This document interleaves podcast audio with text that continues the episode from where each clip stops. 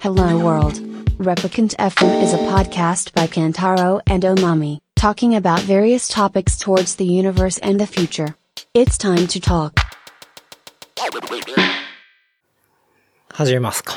はい。今日は4月の25日土曜日ということで、まあ、前回収録がね、あの、原山さんとヒロ君とやって、まあ、それがね、そう、こう前だよね。自粛とか出る前。 3月18だったから、と、緊急事態はもっともっと後だもんね。4月7そうだ日だから。ね、うん。だから、まあ、1ヶ月以上前だったからね。うん。うん。まあこんなにいろいろ変わると思わなかったっていうね。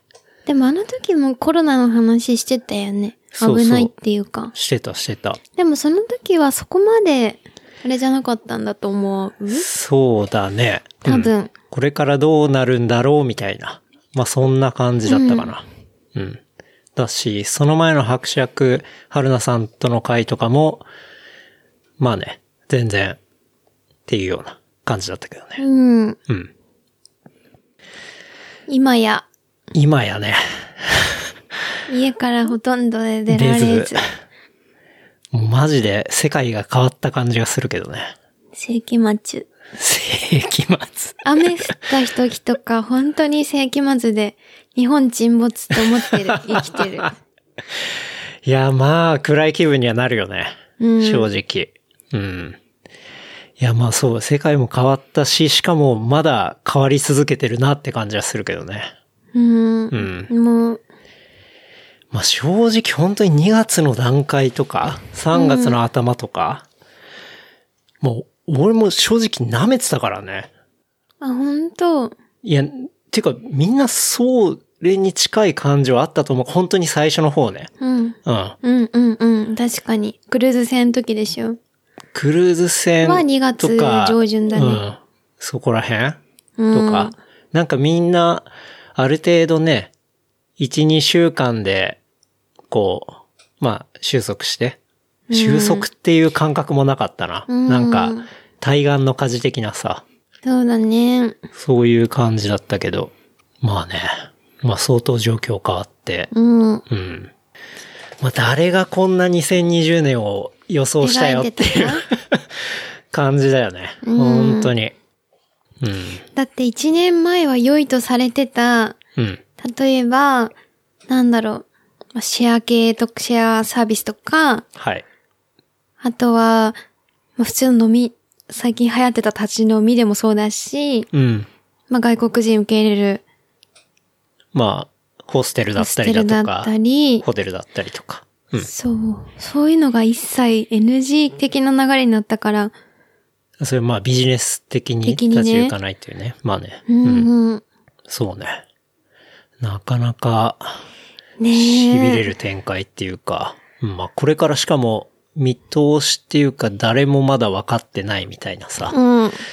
まあそういう状況ではあるけど、まあ、今はそうね。まあ二人とも家で仕事をしていてっ全在宅。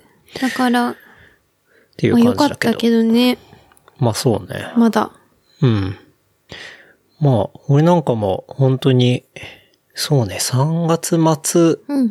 うちはね、でも割と外資の中でも遅かった方だと思うんだよな。在宅、完全在宅になったのが。ああ、そうか。てかまあ、在宅希望する人は全然していいけど、みたいな。もう会社が強制するっていうのは、本当に3月の中旬過ぎたぐらいくらいだか。ったかな。うん。っていう感じだったけど。まあ、それでまあ、今は完全に家にいて、まあ、仕事をしているっていう感じだね。で、まあ、遠隔のツールってまあ、いろいろあるじゃないスカイプだったりとズかさ。ーム、ハンガーアウ Zoom とト、か、ハンガーアウト。ウェアバイ、ウェアバイ。とチームス。うんと、タ、Tinder みたいなやつ。タンデム。俺それ知らない。そんなんあんだ。ん駆使してる ね。無視してる。まあうちは会社でオフィシャルに使うのは、スカイプとチームスなんだけど。 ああ、うん。父はズーム、あでもズーム問題起きたから、ハンガーアウトか、そのテンタンデムうんうん。になったけど、タンデム私がパソコンの音声があんま調子良くなくし、はいあん。まりつく使えてない。ハングアウトかなウェアバイか。うんうん。なるほどね。うん。まあそういうものを使って、まああとはメールとか。で、うんスまあラック仕事、うん、そうね。してる感じだけど。もうそれが1ヶ月ぐらいだよね。そうだね。夏だまあ1ヶ月ちょいか。マミも3月末にうん。全在宅、同じぐらいの時か。うん。もう全在宅にして、うん。だから、1ヶ月前ぐらいそうだよね。うん。でも、個人的には仕事は、まあ、案外、なんて言うんだろう。変革になって、まあ、メンバー的にさ、うん。同じぐらいの年齢の人もいれば、結構上の人もいたりするから、あ、そっか。大丈夫かなとこうま思ったけど、まあ、案外みんなね、スッといけた会社のメンバー、うん、適用して、それで普通にまあプロジェクトは、まあ幸い進んでるっていう感じだけど、うん。クライアントワークとか大変じゃないのクライアントとも全然ビデオ会議とか、う出てるんそっかそ、したりもするし、でもね、やっぱりなんだかんだその遠隔でうん得意なこと不得意なことはあるなっていうのはちょっと感覚としてはあるけどね。例えば、うーん、なんかやっぱりコミュニケーションそうだね。プレゼンとかするときに、特に相手のビデオをオフにしてて、要は音声ばだけの場合の時、あの、画面共有してる時とかそうそう、画面共有してるとか、あとはそもそも向こうがビデオを切ってるとか、あー表情が見えない時か。うん。うん。時とかは、結構さ、プレゼンとかするときって相手の表情とかさ、あ、分かってるかなとそうか、かね置いてってないかなとかさ、なんかそういうのすごい大事じゃない確かに特に英語とかだとそうか。うん、うん、う、うんんそう。で、そういうのが、リアクションがわからないまま結構進めたりするのが、ちょっと不安。うん。それ、社内だったらいいけど、クライアントだったらだいぶそうね影。響出るかなうわ、んかんないけど。うん。ちょっとまあそういうのもあるし、あとは、アイディアを作っていくようなミーティングの時はいはい。っていうのが、割とさ、そういあうーブレインストーミング的な場合って、なんか日常の、日常なんかさりげない会話で出てくるようなうん、アイデアとか、うん、うん。えっと、ワードとかが結構、アイデアになんつながるけど、そういうのができないっそうね。からそう。じなんゃあていうかね。ていうことわかんないけどこう、会議っていうか、ちょっとセッション的な感じでさ、うんうんうんこう、言葉とか被せながら、アイディア作っていく場合とかもさ、うん。あったりするから、だそれが、できない。なんていうのそういう、リモートの会議だとさ、一、人が喋ってて同じ風に被せるってできないじゃない確かにその人の音声が入って、うんなんていう、なんていうか、その、ボリュームのレベルが一緒になっちゃうからさ、うん。そう。だから確かに同時に話すとわけわかんないことになっちゃうから。それはちょっと思う。うん。結構会議、なんかオンライン会議だと結構そういうのが多いよね。うん。なんか、喋ってて重なっちゃうとすごい聞き声が悪いじゃん。そうそう。もう、めちもゃはくちゃや意味わかんなくなっちゃう じゃん。だから、ある程度、ファシリテーターっていうか、まあ、司会がいそうだよて、ね誰さん発言、誰さん発言っていうのを結構やんなきゃいけないから、こう面と向かってのミーティングとか、プレとは、まあ、また別物。うん。だけど、まあ、それに慣れて進めていくっていうような感じだけどね。確かいにう感じで細かいコミュニケーションが難しいなとは思ったけど、うんもみは基本的に在宅がもともと多かったから、うん。なんかその時からもう結構スラックのメッセージうん。でもう、なんか思ったこととかわかんないこと全部もう連絡するうん。うんで、じゃあもう今からオンラインのそのズームとかウェアマイでいいみたいな、ちょっといいですかつなげながら仕事しませんかみたいなはいはい、こはとい。ずっとやってたから、うん。結構そんなに変わんな いかも。そうね。まあ、マミはずっと、まあ、ほぼ在宅半で。分ぐらい。そうだよね。仕事をしてたから、そんなに大きな変化はなないいかもしかれない。も。うん。うん。そうね。そう結構顔見て話すって結構大事だなっていうのが。そうね。それ、だからあってすごい思ったね。なんか言葉とか、うん。なんか結構音声だとトーンがわかんない。うん、うん、うん。結構その、なんか、なんだろう、細かいニュアンスでも、まみちゃん注意してみたいな、例えばあったとするじゃん。はいはい。でも、それも、全然笑って言ってる、注意してよーなのか、うん注意してよなのか、うんで、顔見ないとわかんないそうかね。ら、そう,、いうの来た時すぐに、あ、ちょっと今5分いいですかってなって、は言いっはいて、自分から、うんで、話すとか、そのビデオでビ。デオでね。で、あ、ごめんなさい、これってどうですかって言ったら全然もう、すごい深刻に捉えてたけど、もうすごい結構ハッピーな感じ。うんうんうんえ、なんでこれだったのみたいな。結構その、なんか、チャーミングだねみたいな話になったり。はいはいはいあ、そうだったんだっていうのがわかるから、やっぱ顔合わせるのがめちゃくちゃ大事なのはわかる。そうね。 いや、なんか、そう、それだから、まあ、最近、うんまあ、ズーム飲みとかさ、うんうんまあ、オンライン飲みで、そまあ、うだもねともとの同僚たちと、結構、まあ、名前飲んだりすることもあるんだけど、まあ、情報交換がてら。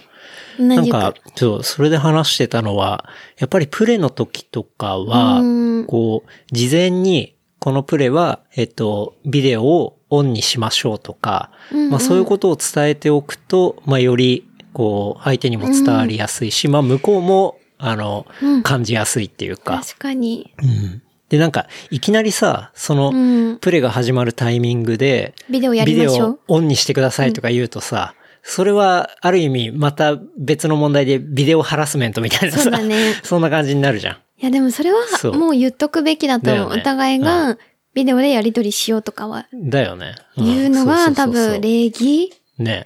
だってわかんないじゃん。上だけさ、そんなも うさ、めちゃくちゃ部屋着の人とかさ、もうはいすっぴんとかもいるしさ、うん。そこは子供の関係とかもあるから、うん。もうあらかじめ言うのがもう今は礼儀なのかもね。そうだよね。うん、それはなもんうか。うん。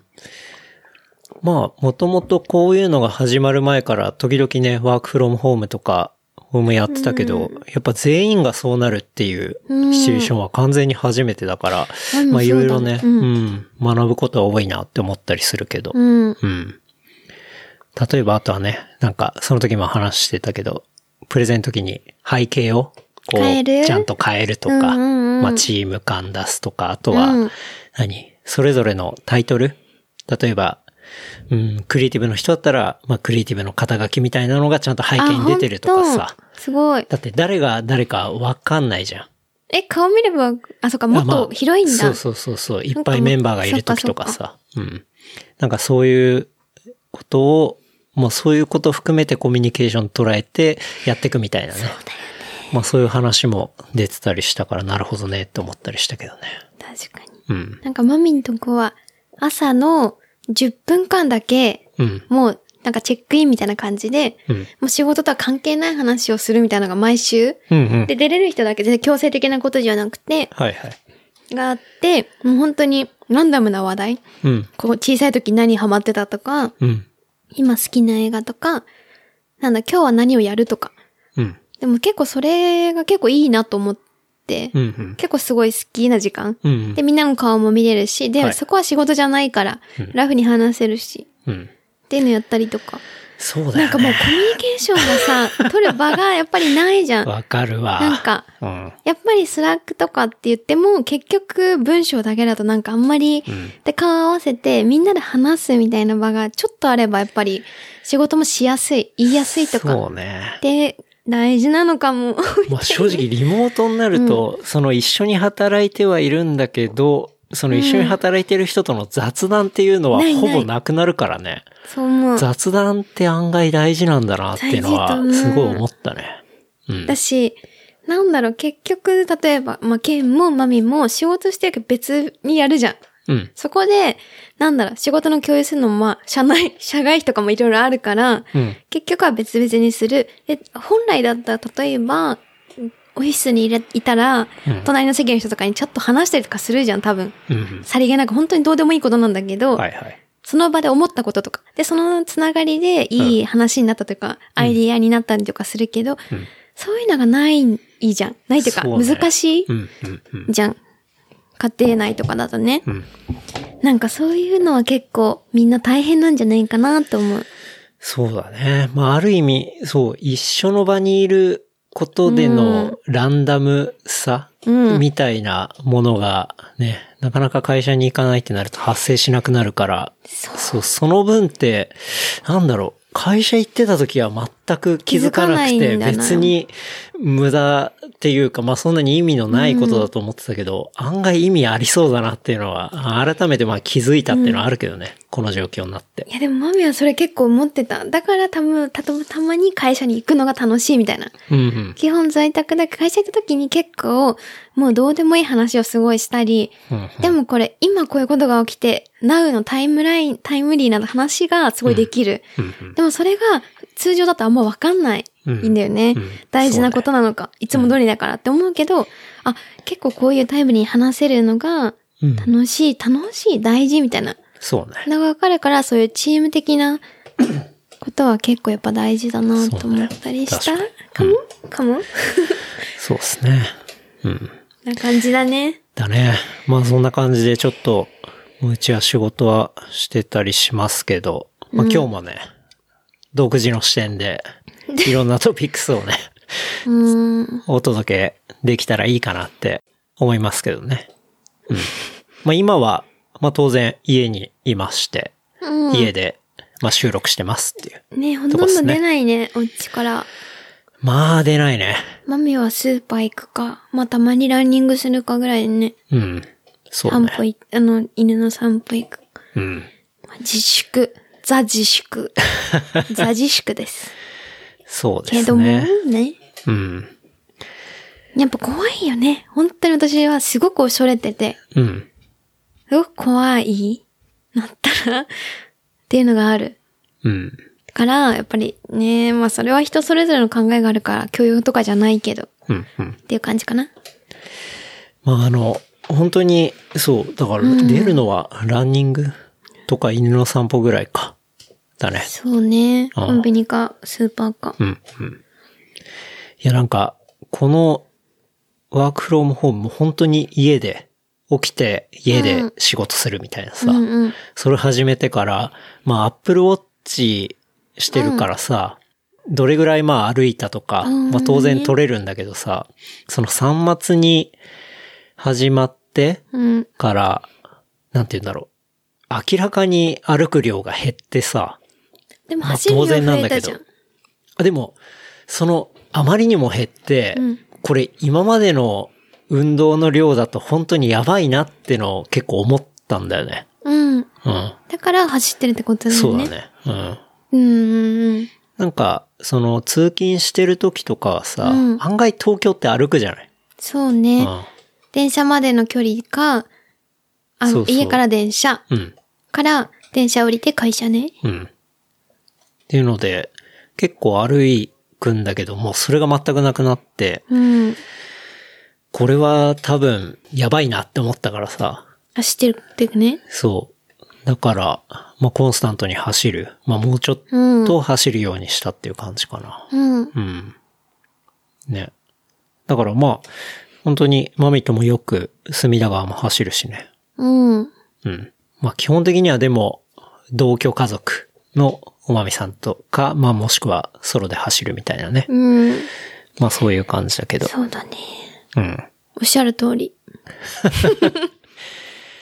いや、でも、隅田川もね、人がそう。でも、増えてるよ、ね。穴場があって、雨の日 でね、か天気悪い日は、普段走んない人は走んないからさ、もう、うん別にモチベーションもないしさ。うん。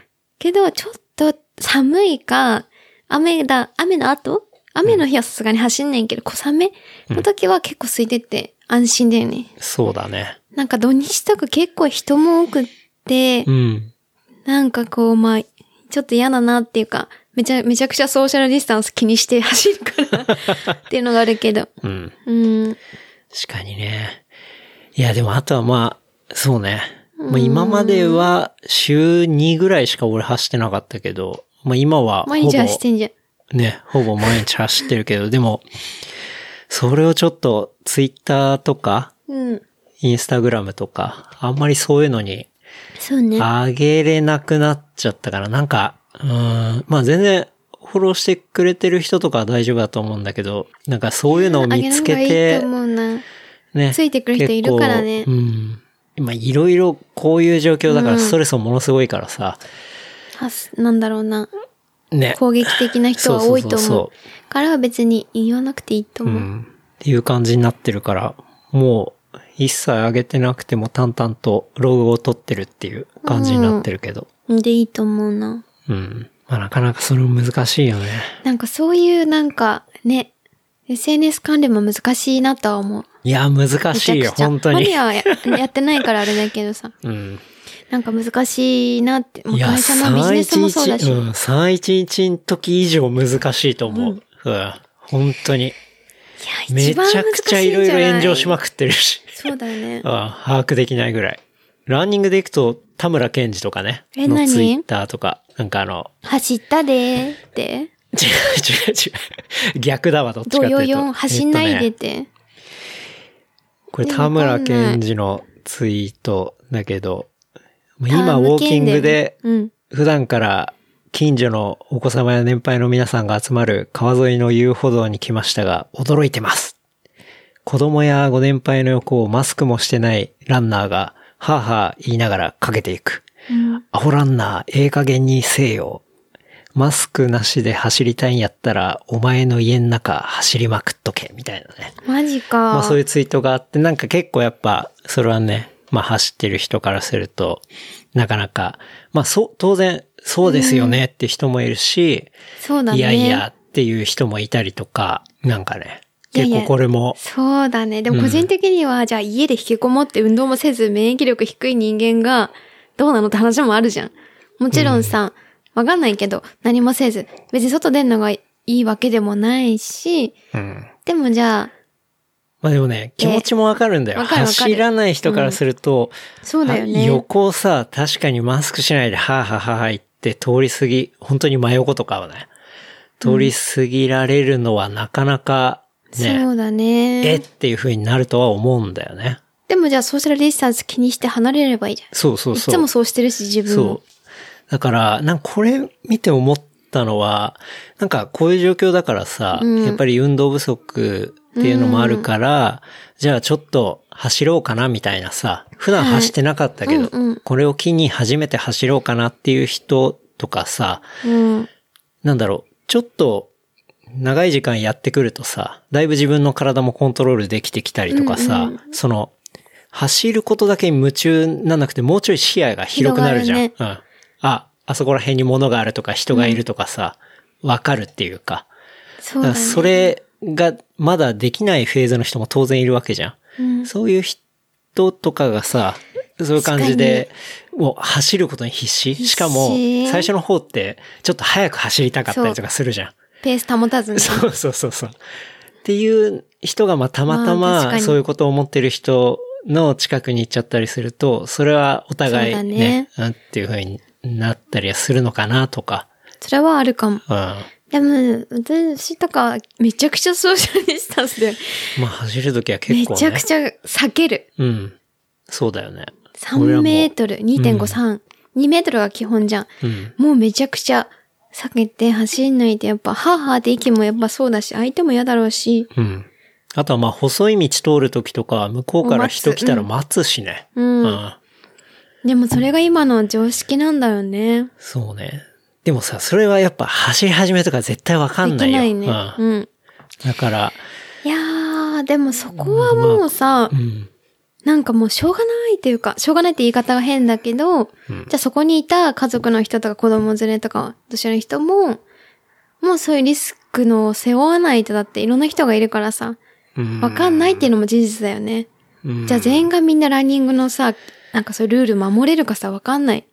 そう。 まあ、それはなかなか言い訳だ難かしらいね。うん。ではちょっと思う。けど、うん。これは、そう、だから、もう、ランニングするときにマスクはもう、マストで、しなきゃいけないのかとかイエスうさ、んなんかそういあるうね感じになって、ちょっと燃えてたっていう話なんだけどね。ランニングでマスクはもうしん、結構きついよね、きっと。うん。まあね。うーん。だし、マスクをすれば全てがいいわけでも、まあね。ないっていう話も。もあるし、でも自分は結構もう、出かける、ランニング以外に出かけるときはマストでマスクはするうん、うんっ。ての鉄則だけど、うん。でも、いろんなマスクの使い方がある、ずっと同じマスクを何日も何日も使ってて、結構意味ない。うん。そこにウイルスがついてたら感染はするしさ。うんっていうのもあるから、そこも、もうなんか、難しいよね。そうね。 か、加担できない。うん。だまあ、そう。だから、まあ人多いところは避けた方が、まあ、それはい絶対いいと思うし、あとは、まあ、周りが見えなくなるぐらいのペースとかでは、もう、走んない方がいいない方がいいと思うし、うん、なんかそこら辺っていうのは、まあ、自分のレベルとかに合わせて、うんやった方がいいと思うし、。いいと思うんまあもしそうなっちゃいそうだなってんだったら、全然マスクつけて走ればうん。いいと思うし。いい家の中走ればいいよね。なんか、遠目から見ても、しないで走ってるとか言われるの、ね、当然気持ちよくもないし、だったら、ねマスク、つそういけうものてを、走ればいいね。つけてればいいと思うしとかね。う難ん。しいね、このご時世。今の、このごマジ時世でっていうよりは。難しい。よ。うん。とかね、思ったりしたけど。うん。なかったな、こんな感じ、今まで。この間お母さんとも話したの。うん。いや、なんか、初めてだお母さんとか言ってた。62年間生きてきてこんなこと。あ、マミのお母さんね。マミのお母さんが62歳で。うん。 64歳だわ。 64歳。ちょっと持っちゃった。 そう。お母さん64歳生きてきて、初めてだわ、こんなこと。つってうん。もちろん北海道も、まあもちろん自粛うん。がかかってて、しかもその病院のベッド数が少ないのよね。うん田舎だから。っうん。うん。ていうのもあって、めちゃくちゃ気にしてるし、うん。そう、もうほとんどあんまり外出してないし、とかがあったりして、うん。そうだよねって話とかしてたんだよね。まあね。確かにね。うん。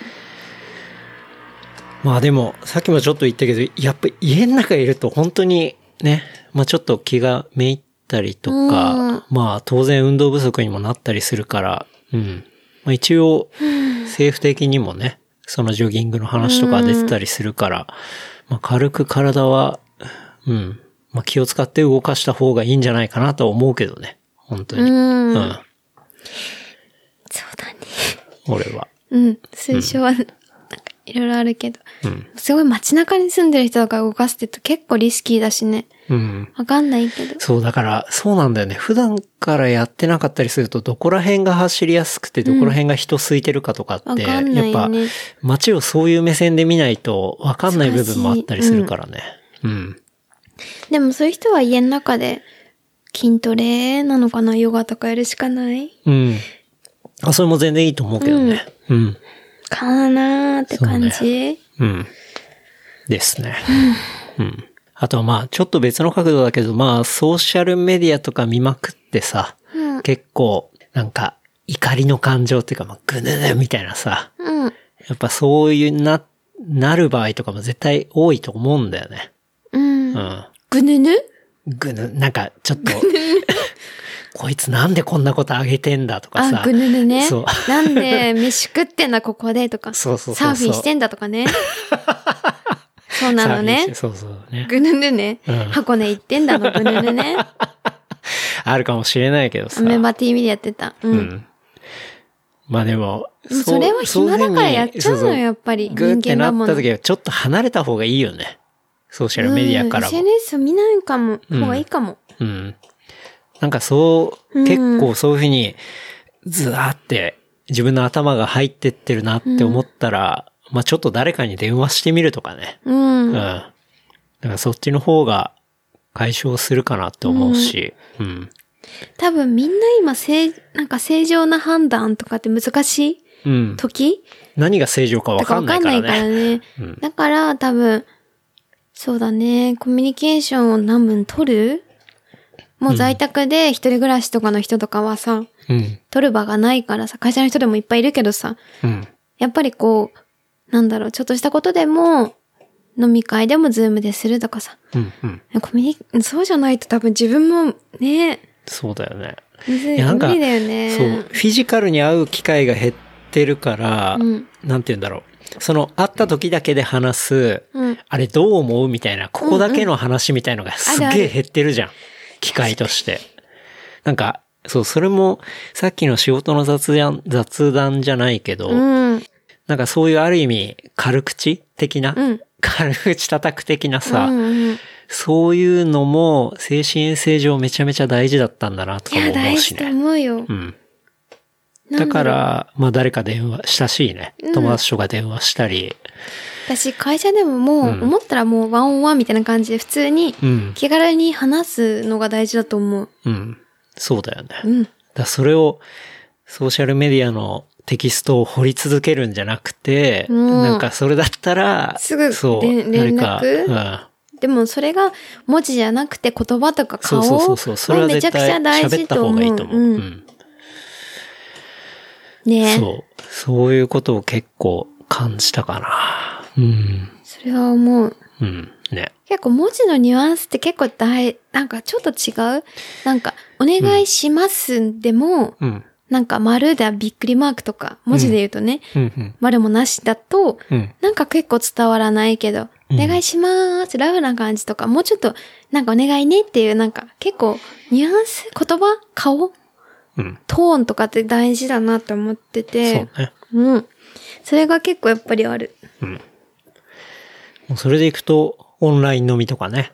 うん。まあ、ズーム飲み。まあ大事だよね、結構。うんまあ、結構、オンライン飲みいいなって思ったのは、うんうんまあ、お互い好きなもの飲み食いできるし、うんうんうんそうね。で、あと、ながら参加もできるじゃん。うん。別なんていうにか、なんだろう、喋んなくてもいいとかね。そうそうそう、喋んなくてもいいし、あと、こっちのシチュエーションも別に固定されてないっていうか、うんうん俺なんか一回風呂入りながら参加してたことあったし、うんうんまあ普通に聞いてるだけだったけど、そうねん。とかさ、あとは、そうね、匂いもつかないし。うん。 え、そうだね。好きなもの飲めるしね、気使わず。そうそうそうそそう。れはあるかも。あと悪い、まあいい点は結構多いなって思ったし、悪い点は終電がない。ないから延長になマっちゃうジエンドレスになるうんね。そこは まあ、ね、ぶっさり切るだうん、ね。あとはなんだろうな。飲みすぎる。かなぁ。結構お酒進む確か気にするけどね。うん。うんっていうぐらいかな。まあだからそういうのやりながらね。そうね。うん。なんか飲みの話だとこういう話も出てて、なんか在宅勤務をしてる人のうち3分の1が飲酒していることが判明。地域によっては7割近く飲酒している事例もっていう、まあ記事があって、あ本当まあこれでもアメリカの話なんだけど、なんか在宅勤務の取り組みが急速に拡大する中、人々の働き方や生活の変化は、まあなぜか、こう、服のトップスだけが売れたりとか、あそあうね。会議に参加するためにさ、ボトムはねそうそう、うんうんはいトップスだけが売れたりとか、アルコールのネット販売高が、アメリカでは243%も、まあ、増加したりとか、っていう形で、まあ、現れてきてると。で、そんな中、はいアメリカ全土を対象とした調査によって、まあ、一部の州では、労働者の半分近くが在宅勤務中にアルコールを飲飲んんでじいゃるうと。えー、自分はやんないっす。うん っていうことが分かったと。あ、ほいうん感じと。そういう記事が出てたけど。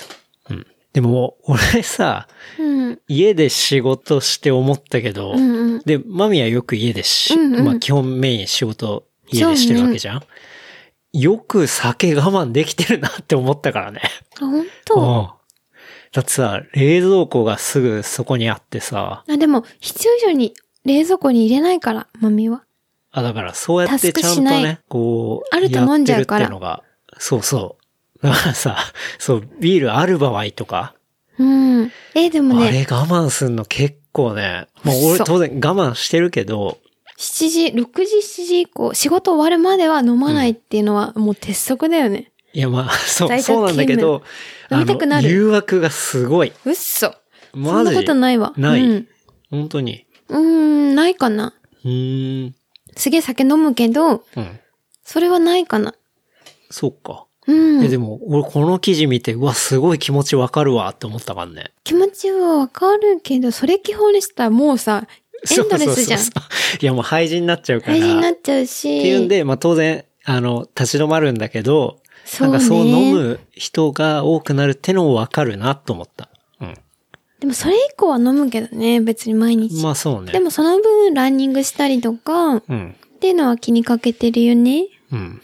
だからいや、でまあもそういうね、うんあの、記事があったりして、なんかそれ書いてあったのは、まあストレスが多い時期にあっって、アルコールに限らず、何らかの、まあタバ依コとか依存症とかにね、そうそう、陥りそうな場合は、まあ支援団体の助けを借りるように呼びかけましょうみたいなね。まあそういうことは書いてあったけど。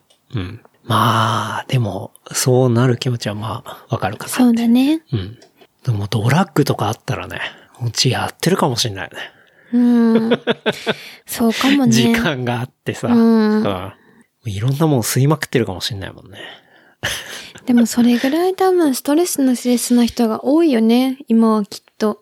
うん。めちゃくちゃ。そうね。だって、なんだろう、本当に普通に飲食店で働いてたとかさ、うん。別に何の害もないじゃん、働くの。うん。なのに今ウイルスの関係で、うん。もう仕事できないって言われても、もうさ、そうだよね。別に何の悪い仕事じゃないじゃん。うん。飲食の食を提供して喜んでもらうみたいな。うん。もうハッピーな仕事なのに、ちょっと休業でみたいなそう話ねで、全然その人たちのせいではないから、ね。せいじゃないけど、みたいなことが増えてる。で、そういう人たちがさ、仕事なくなる。いやいやいやって、やっぱさ、うん。なるよね。そうね。で、そのストレスはどこにぶつけるかさ、どこにもないじゃん。政府って言っても政府ももうやり、やれるようには頑張ってはいるだろうし、わかんないけどね。うん。ウイルスにぶつけても中国にぶつけてもアメリカと中国みたいな関係になるしさ。わかんないよねって感じ。うん。そうね。難しいねでもまあそんなやつを見たりしたけど、うん。まあその流れで言うのはあれだけど、ドリフターズスタンドのね、えドあ、リフのはいはい。ビー戸ル越瓶。さんそう。大志銀座にある。お会いしたことないけうど。ん。いつもありがとうござ います。って感じ、まあ、毎週買ってるからね。うん、うんめちゃくちゃね、いいのよ。あのね、いい紙よが。ね。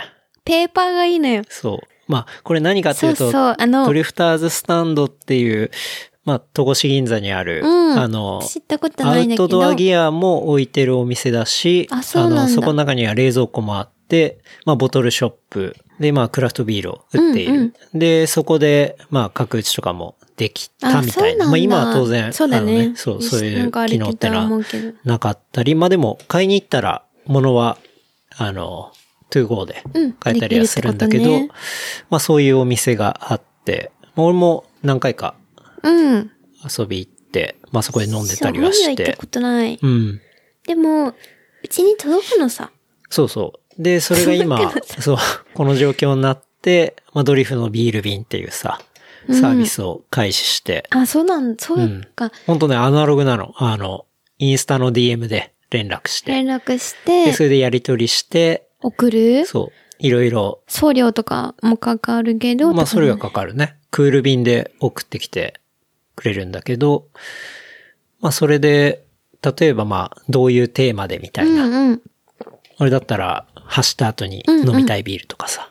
まあそういう感じのテーマ設定して、まあ週、そうだね、4本ぐらいのパックで一、週一ねそう送ってもらってるんだけど、まあそこに入ってるのがビールだけじゃなくて、まあステッカーと缶バッジと、あとは、こメッセージう、ですよそう、ライナーノーツ的なさ、うんあの、あれがね、そう私すごく好きで。ね、うん。あれがちゃんとそう。健太郎さんって書いてあって、まあ、それ、その人に応じた、あの、セレクションの理由っていうか、あとはまあ、ビそうールの紹介とかさ。なんかさ、ファッションでも EC サイトでもそういうのあんまないじゃん。そうね。基本ね。うん。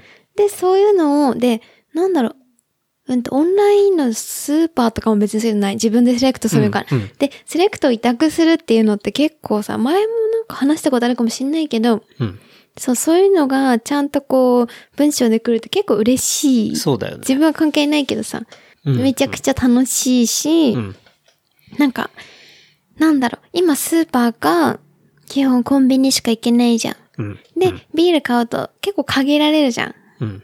で、その中ですげえ美味しいビール飲めるとか、うんやっぱ嬉しいよね。そうだね。本当に。そでも、都内発想なんだよね。う。そうだ、そう、今はなんか免許の関係なのかな、とかで、都内発そうだ送ね限定なんだけど、ひょっとしたらね、またエリアも広がるかもしれないしっていうところで、うん。うんこれはすごい今、お世話になっていて、そうだね、めちゃくちゃいい。そう、本当に、マミー言った通りで、急に美味しいビールが、なかなか飲むのが難しくなるっていうか、そういう状況だったからね、まあすごい助かってるっていう感じかな。そうだね。うん。なんか、なんだろうな、レモンサワーとかってさ、うん。基本お店で飲んでも、別にレモン自分でさ、切って絞ったりとかう、ん焼酎割ったり、うん別に、なんだ、おみ、うんスーパーとかコンビニのレモンサワー買っても、大差ないじゃん、多分。うん。めちゃくちゃこだわりある人はわかんないけど。はいはいでもビールってさ、売ってる種類ってすげえ限られるうん。し、そうね。うめえ。それコンビニとかでって意味だよそうねそう、スーパーとかで、もう種類が限られちゃうじゃん。うん。で、今買えない状況で、そう、送ってくれるのすごいね。いいよね。うん。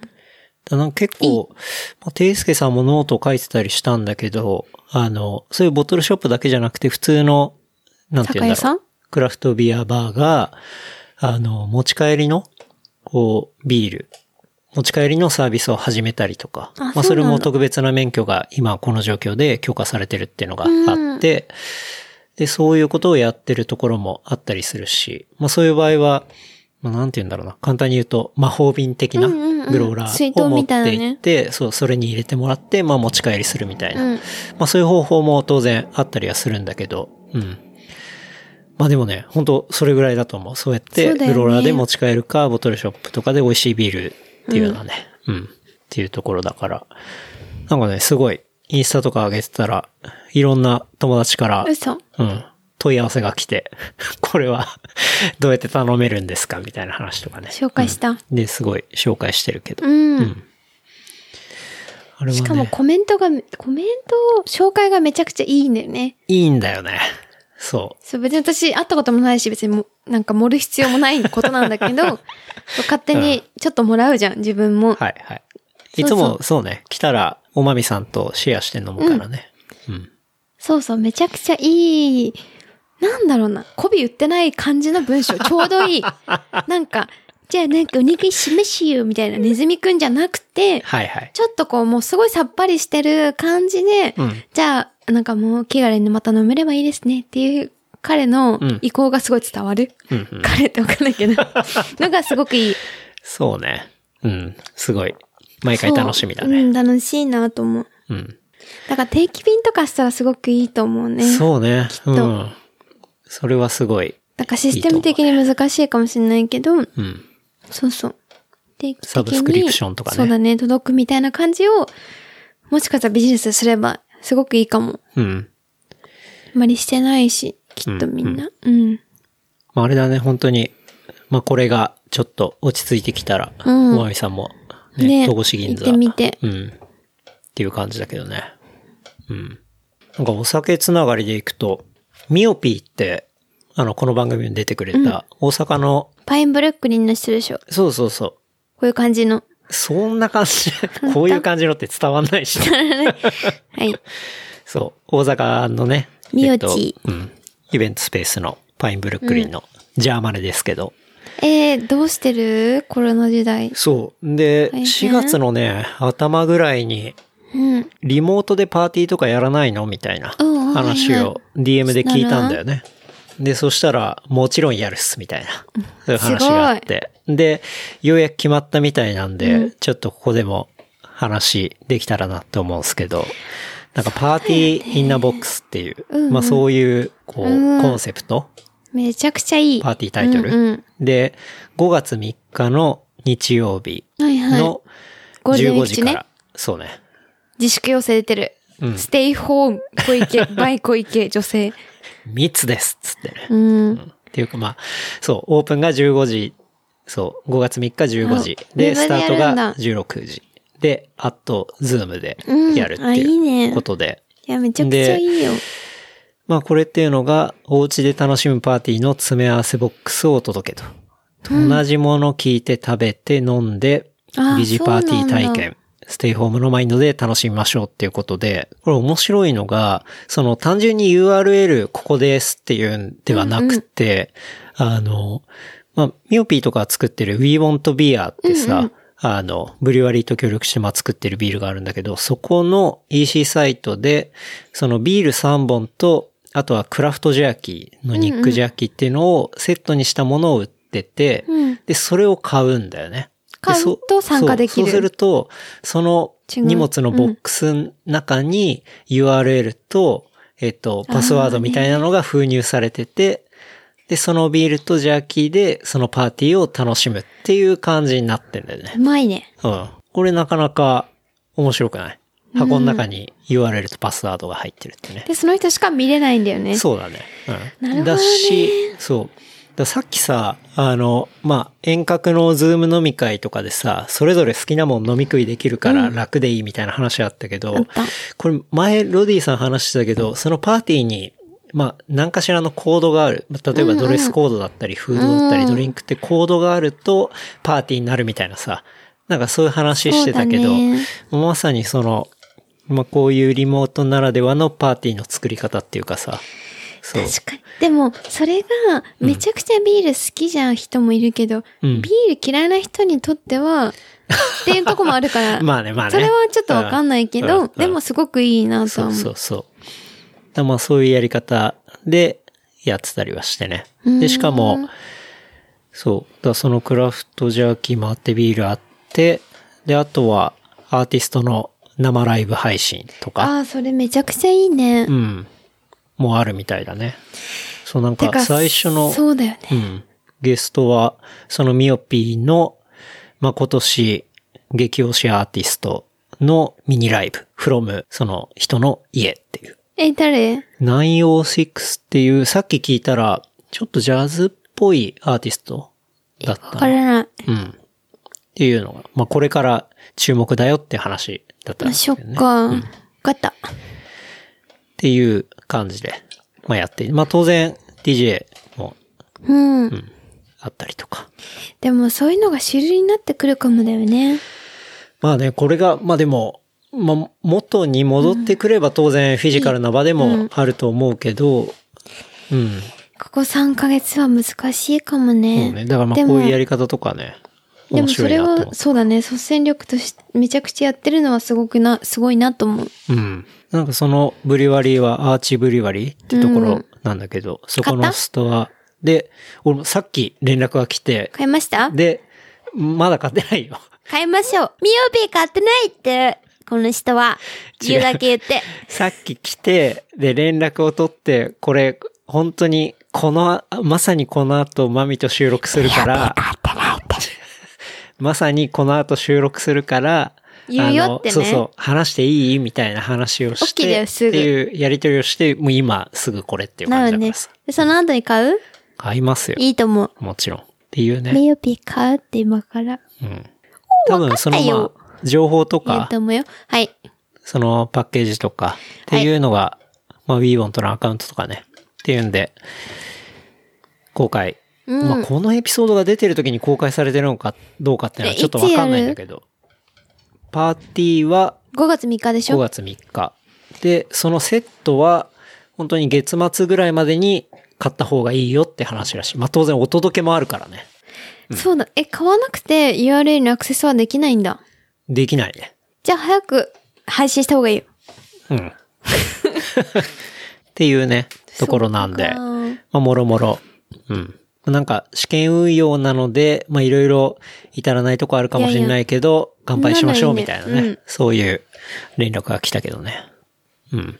まあ、そのうちね、DJ おまみも、時々今、インスタライブでね、ちょっと、止まら DJ いやっよ。てるからね。あーって酔っ払って。まあそうね。時々、僕のアカウントでね、おまみさん、まあ、DJ なんで、いろいろ変わったミックスをね、流したりしてますけど、そう。 DJ プレイを。ああ、やっちゃったやっちゃったって言いながら、まあそれでもいいじゃんっつってね。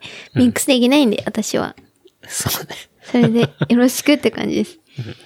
なんか、新しい話でいくと、うん。あリモートキャバクラが増えてるっていうね。あーね。うん。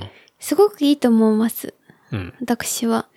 なんか LINE、スカイプ、ズームで接客、スマキャバっていうね。やりたい。うん。やりたいんだ。めちゃくちゃや りたい。え、すごくいいよ。ああでも、だ、いいっていうかもう無理じゃん。だってキャバクラとか集まるそうの。ね。でなんか、うん。だけど、すごく暇暇っていうか寂しい男の人はいるんですよ ね。だって、家にさ、独身でさ、一人でいて仕事して、もうってなって、うんうんって聞いて、ちょっと胸元見せて可愛い、ちょっと可愛いぐらいでいい。女の子が、うんうん、わかるわかるって聞いたらもう、いいじゃん、それで。っていうツールはやっぱり大事だよ。うん。で、それでいくらか取られるけども、うん。別に、キャバクラに実際飲み行ったお金に換算すれば、うんマシだよ。っうん。そうね。ていうのはすごく私は素敵な物語と思うよ。まあ、スマキャバっていうのは、その、利用者が家にいながら、そう LINE、スカイプ、ズームを使って、遠隔地にいる女性スタッフの接客を受けられるサうんービスと。スマキャバ。そう。これは本当に4月20日にスタートしたってことなんで、まあ、かなり最近ですね。だってそれさ、一回アメ、アメバ TV のさ、見たじゃん。うんうんうんうん。アメバ TV でやってる、なんだ、アメプラはい、はい。で、一回、その、キャバクラの女性が出てきて、うん。接待を受けて、多分結構、生き慣れてない男の人が、なんか、おしぼりどうするんですかみたいな。おしぼりくださいって言ったんだよね。うん。でもその女の子が多分プロだから、あおしぼりですね。あ、ちょっと待ってください。あー、リモートだからできないみたいなこと言ったんだよね。あは。で、ニュアンスを添えて、プロだなと思って、そこがめちゃくちゃ良 かった。なんか、ああ、おしぼりですね。だけども、みたいな、自分のこう売りを出したんで、そこで。はいはい。ああ、素晴らしいなって私はリ感激。モートだからおしぼりとか言ってんじゃねえぞっていうリアクションではなくてってことだよね。うまあ、ちゃんと死ねよって言うんじゃなく受け止て、そう。うんまあ、くそなとか言うんじゃなくて、おしぼりなーって言いながらも、うんすごい可愛いボイスで、おしぼりなかったけども、っていうのがすごくもうそうね100%。ちょっとあれはプロを感じたよね。う1500%ん。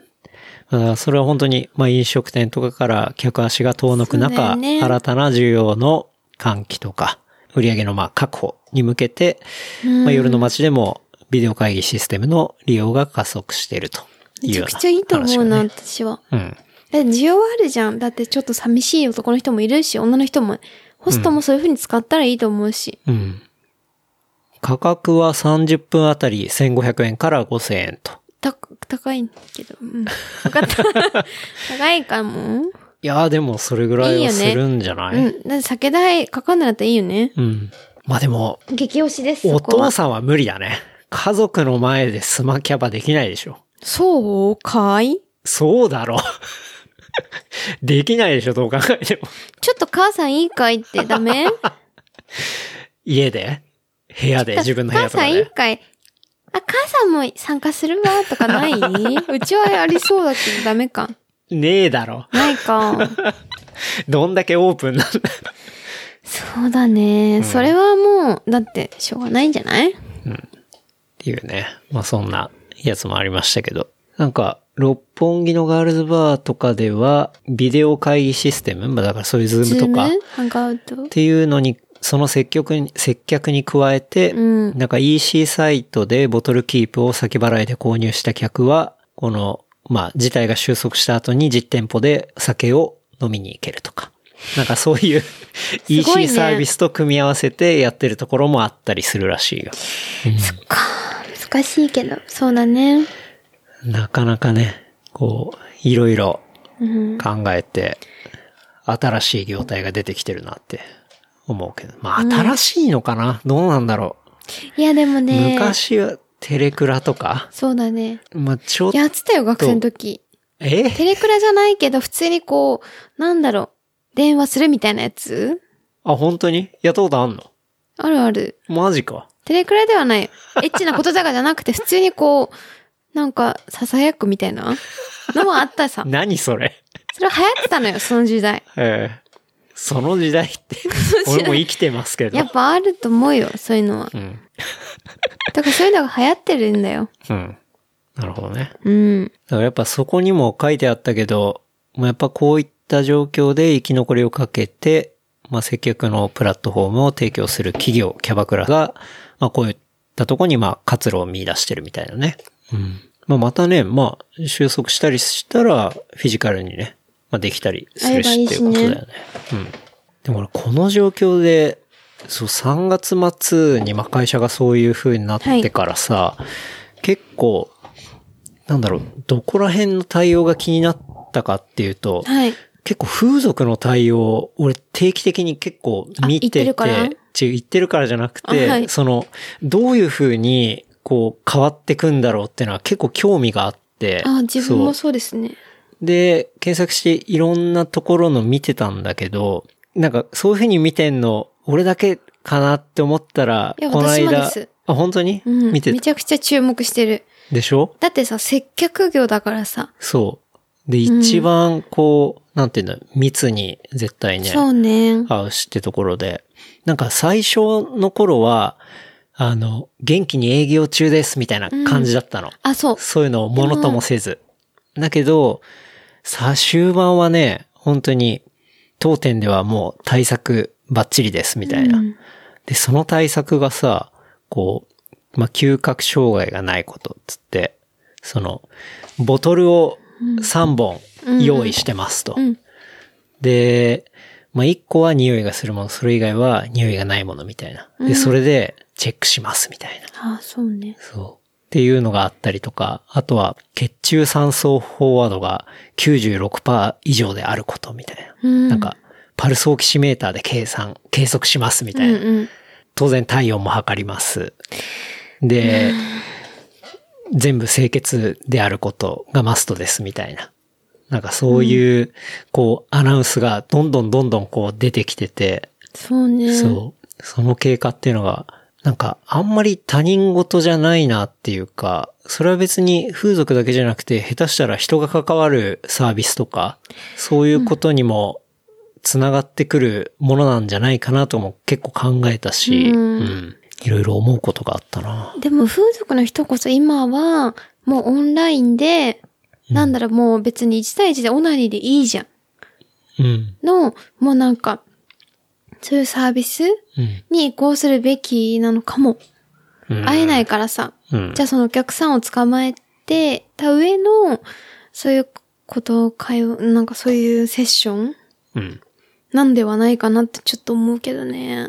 今会うのはリスキーだしさ。うん。で、そこで、なんだろう、コロナにかかったって言うと結構叩かれるじゃん。多分風俗も。そうねうん。あのなんか議員の人いたけどね。それはガールズバーだよ。うん。わかるわか。そう。叩かれることもあるし、でもみんなリスキーだよね。でもそういう仕事しか成り立たない女性も多分いるうん。し、そういう仕事を本当に本業にしたい女性もいるから、それは、うん。なんかこう、政府がさ、だってそういうのをね、一応、なんだろう、大事にしてたわけじゃん、今まで必要性をうん。捉えてたわけだから、そういうのも守っていくべきだよね。うんでもそれを守るようなことは言ってたじゃん、小池さんは。うん。基本はね。うん。うん。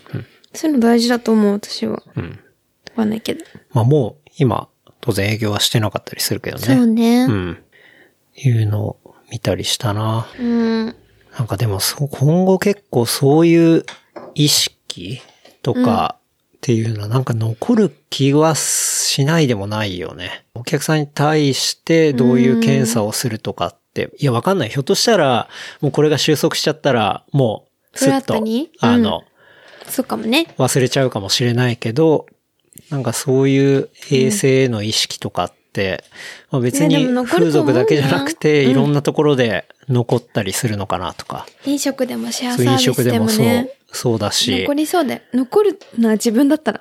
だからレンタカーもそうだしさ、そうね不特定多数の誰かが、こ使っう、たものとか、なんか利用したものとか、利用した場所とか、そうだね。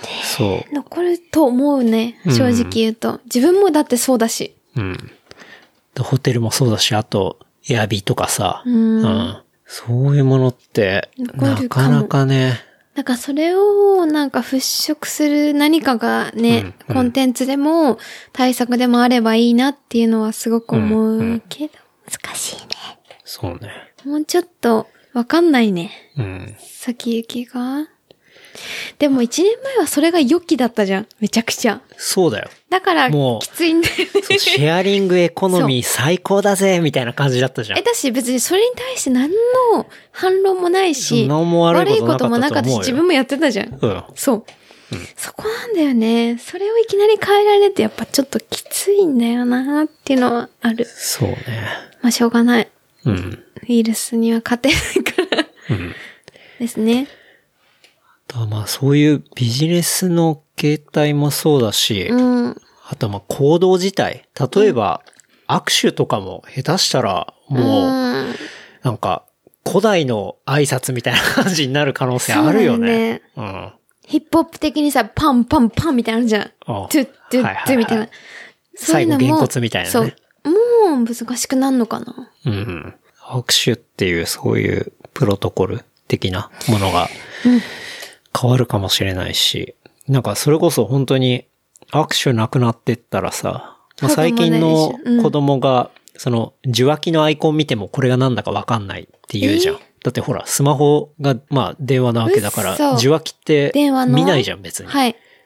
だから、受話器のアイコン見てもこれ何っていう感じになるってのはまあもう、そう、だいぶ前に言われてるけど、それみたいな感じでさ、握手のアイコンっわかんなていいんうかだ、。そう、握手の絵文字っていうのが、ね、本当に握手がもう存在しなくなったらさ、 何なのこれみたいもう逆にソーシャルディスタンス2メーター距離のアイコンがもう主流みたいな、そうなるってことだよね。な。その、うん、初期設定が変わるっていうか、うんでもそれはもう時代が変わるとしょうがないからね。うん。って思うけど。っていうのを思ったりするし、あとなんか足で開けるドアうんをさ、コンビニなんかコンビ福岡ニかなでやったりとかさ、っていうのを、まあ、当然そういうふうになるよね。 UX、UI 的なところが、うんまあドアって基本的に手で開けるものだけど、ひょっとしたらもう足で開けるものに変わっていなくるかかもねもしれないし、うん。まあ自動で開くものはもうそのままだけど、うんそうだね。とかさ、うん。なんかいろいろ考えちゃうよね。うん。まあでもいろいろ難しい状況だけど、なんか、そういうさ、なんて言うんだろう。まあちょっと、エロとかってさ、うん。何でもテクノロジーを取り入れるの結構早かったりそうだねするイメージがあるんだよね。 3D 俺だっは。たりねうん。だから、なんかそう、そウうェいブう、でいい話、えわかんないけど。うん。なんかそういうところから、ある意味、うん。こう、ちょっとヒントがあるようなこととかっていうのを、こう、自分の中で消化してうん見たりするのも結構一個手としてはあるんじゃないかなって思うからね。まあ、あえてそういう話はしたんだけど。そうね。まあ、いろいろ考えるね。本当に。そうだす。あと、仕事の話でいくと、仕事用のはい。椅子がなくて、と思って。ああ。うん。なんか、 まあ家別に、俺はそんなにね、仕事をする場ではなかったりするから、こう仕事用の椅子って気がついたらないなと思って。買ったらで、まあこれ長くなりそうだしと思って、うんうで、なんか買おうかなとか思って、いろいろ探してたら、うんうん。こうなんかレンタルとかいいじゃん。そうそうそうそう、家具っていう KAGG。うんうん。家具レンタルってのがあって、これ利用してみたんだけど、届いてなくないそう、これまだ届いてないんだけど、まあ、どういうサービスかっていうと、まあ、オフィス家具を本当に1ヶ月からうん。こうレンタルして、しかも新品うん。をレンタルして、えー、まあ、好きな期間だけ借り入れて、で、必要なくなったらまあ返せるみたいな返す。まあ、そういう月額ほんと数千円ぐらい。うんうん。で借りれるような、まあそういうサービスがあって、うん。まあこれを頼んでみたんだよね。うん。いつこれ頼んだの本当に4月の頭ぐらいでまだ来てないんだけど。やばくないでね や、そう。ばくないこれ配信する月曜日にようやく届く感じ。ほんとうん。で、まあ送料も無料で、もう本当に、そうそう失礼多分ね、今こ混のみ合ってるタイよねミングだかうんうらん相当混み合ってんだと思う。うん。っていうサービスを使ってみて、まあこれ来るのちょっと楽楽しみなんだけど。うんどこに置く ?1 階まあ1階かなのど真んのところ、置こうかなと思ってるけど。うん。で、なんかこれが適当なブランドとかじゃなくて、ちゃんと岡村とか国与とか、伊藤木とか、あとはハーマンミラーとか。え、それさ、それをそのまま返すじゃん。期限があったら。何ヶ月単位ってこといやもう1ヶ月使っていらなかったらもう返すってのもでき返する。ただ返すときに送料で5000円かかるみたいな。っていう感じ。でも、でも貸すときに、また貸すときに多分さ、アルコール除去とか絶対マストじゃん。あ、でもこれは新品が来るの。で、2年間使ったら、もうそのまたま、だあの、もらえるっていうサービスなのね。使わなかったら、それでそのまま別の人に貸すってことでね。いや、多分、それは一回使ったやつは、これは新品をレンタルできるっていうサービスだから、あそっあの、一度使われたものっていうのは、企業へのリースとかであそっ、かまた別に出すんだと思う。うん。っていうのをね、まあちょっと利用してみて、うん。まあ、会社で使ってるのが、ハーマンミラーのアーロンチェアっていう、まあ、めちゃくちゃいいやつ20万ぐらい、そうそう、いいやつだから、なんかそれに近いのないかなって思って探したら、まあ、ハーマンミラーであって、まあ、それでも、結構買うとすると、まあまあそこそこの値段するからさ、10万ぐらいとか。借りるだとまだいいんだ。そう、借りるだと、本当に3000ちょいとかう。ーん。で借りる。れるから、まあ椅子はね、結構大事だからさ。そうだねとはいえ、このタイミングがどこまで続くかわかんないし、買って置き場所も結構困るし、捨てるのもあれだし、みたいな、うん送るのも大変じゃない結構みんな困るよね、そこ。そう。だから、まあ、ちょうどいいサービスかなと思うっん。て、でもまだ届かない。まだ。届いてないっていうね。おせえっつってね。まあ、でもいっか。うん。まあでも、一個選択肢としてはありなんじゃないかなって思ったけどね。うん。わかんない。もうなんか、ちゃんとね、あの、もう自分用のデスクがあって、もう作業できる椅子があるっていう人は、まあ関係ないかもしれないけど、もううちとかね、もう、散るい椅子しかないじゃん。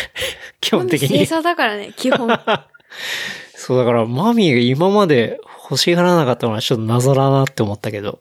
み清掃ださ。うんい。つも。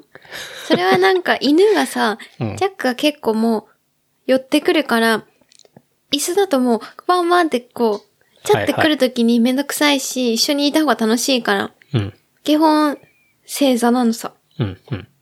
正座。で、それも体勢崩さずうん。良くない体勢じゃなくて、ちゃんと体勢したまま正座で、結構いいんだよ、筋トレと共 に。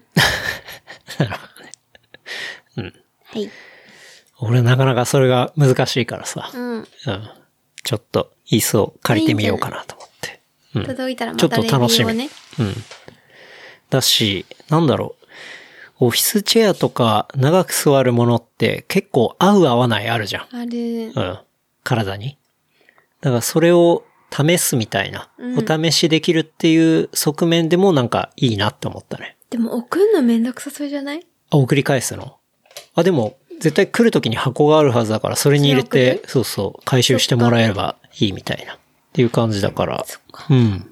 あ、それは、一個いいかなとう思っん、ていいね。と思う。うん、まあ、そういうのを借りてみたりはしてるけど。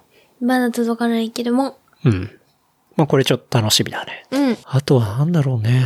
マミー、仕事でさ、まあマミーは何個か、こう、家だったりとかで、まあ仕事をしてたりするけど、雑誌の仕事うん。もやってるじゃん。うん。それが、どうしても出社しなきゃいけなくてみたいなうん。うん。話があったけど、ままあ、く収まった。そうだよね。すごい主張してたら。主張したよね。めちゃくちゃ主張して、今は電車にも乗りたくないしとか。うん。ちょうどシェアオフィスと一緒に、なんだろう、の管理もしながら仕事するみたいな、もともとのうん。仕事だったので、それをめちゃくちゃ早期、3月上中旬ぐらいから言ってて、うん。だちゃんとマミーは一応主張したわけだよね。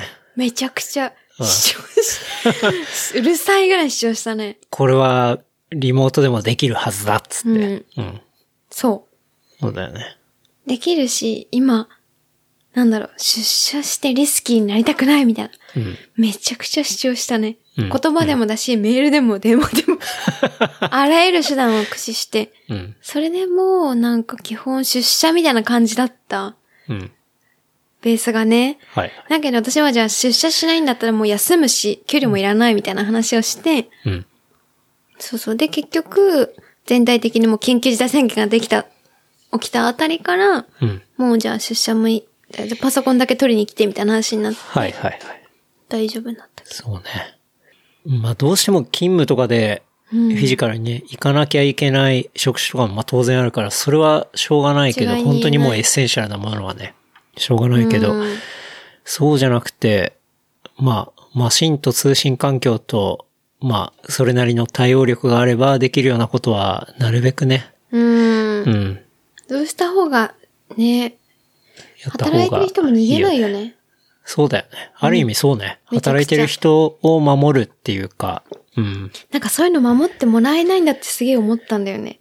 ああ。で、めちゃくちゃ言ったの。はいはい。なんか、結局自分の利益だけで、みたいな。うん。うん。だけど、そうやって働きたいから、こうしてほしいんですよね、みたいなことを、うん。めちゃくちゃ言って、みたいな感じ。でやっぱ、う。そうね。まあ、そういう働く環境だけじゃなくて、うん。まあ、言うことは大事だね。そうだうんね。。主張するっていうか、うん。言い続けるみたいな感じも大事かも。そうでもね。それが正しいわけでもないけど、じゃないと働く、うん難しいね。そうそう、でも自分ま、あでも、それで実際変わったわけだしね。ね、うん。今休みだけど、 そこ、もう納期があ、そうなんずだ。れてるから、そうそう、なるほど。そうそう、締め切りも後押しなのでって感じやけど。まあいいかなって感じ。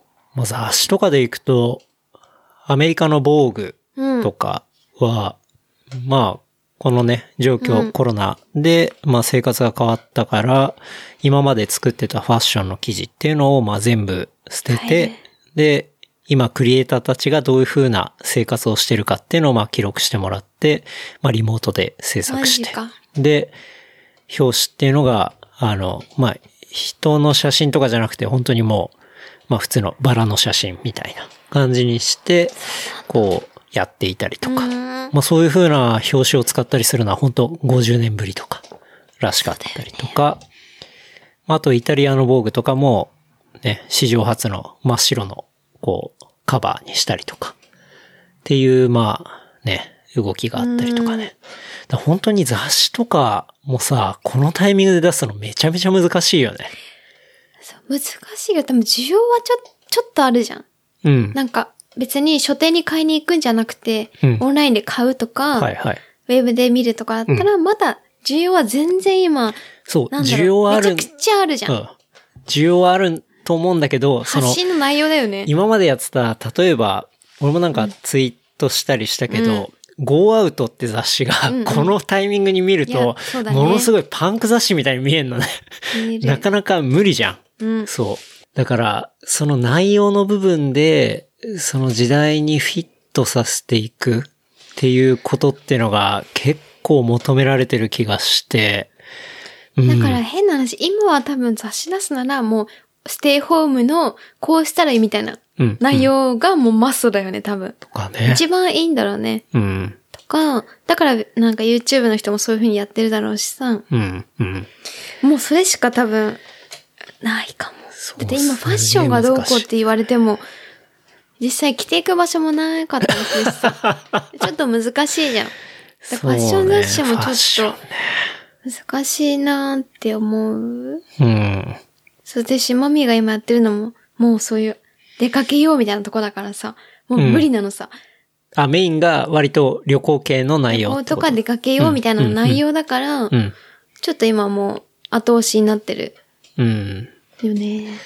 でも雑誌って難しいよね。やっぱり中身作って入稿してさ、印刷されて世の中に出るのって当然ね、結構時タイム間もラグがあるわけじゃない。その中でコンテンツを作っていくってのも、も難しいよねのすごい難しいね。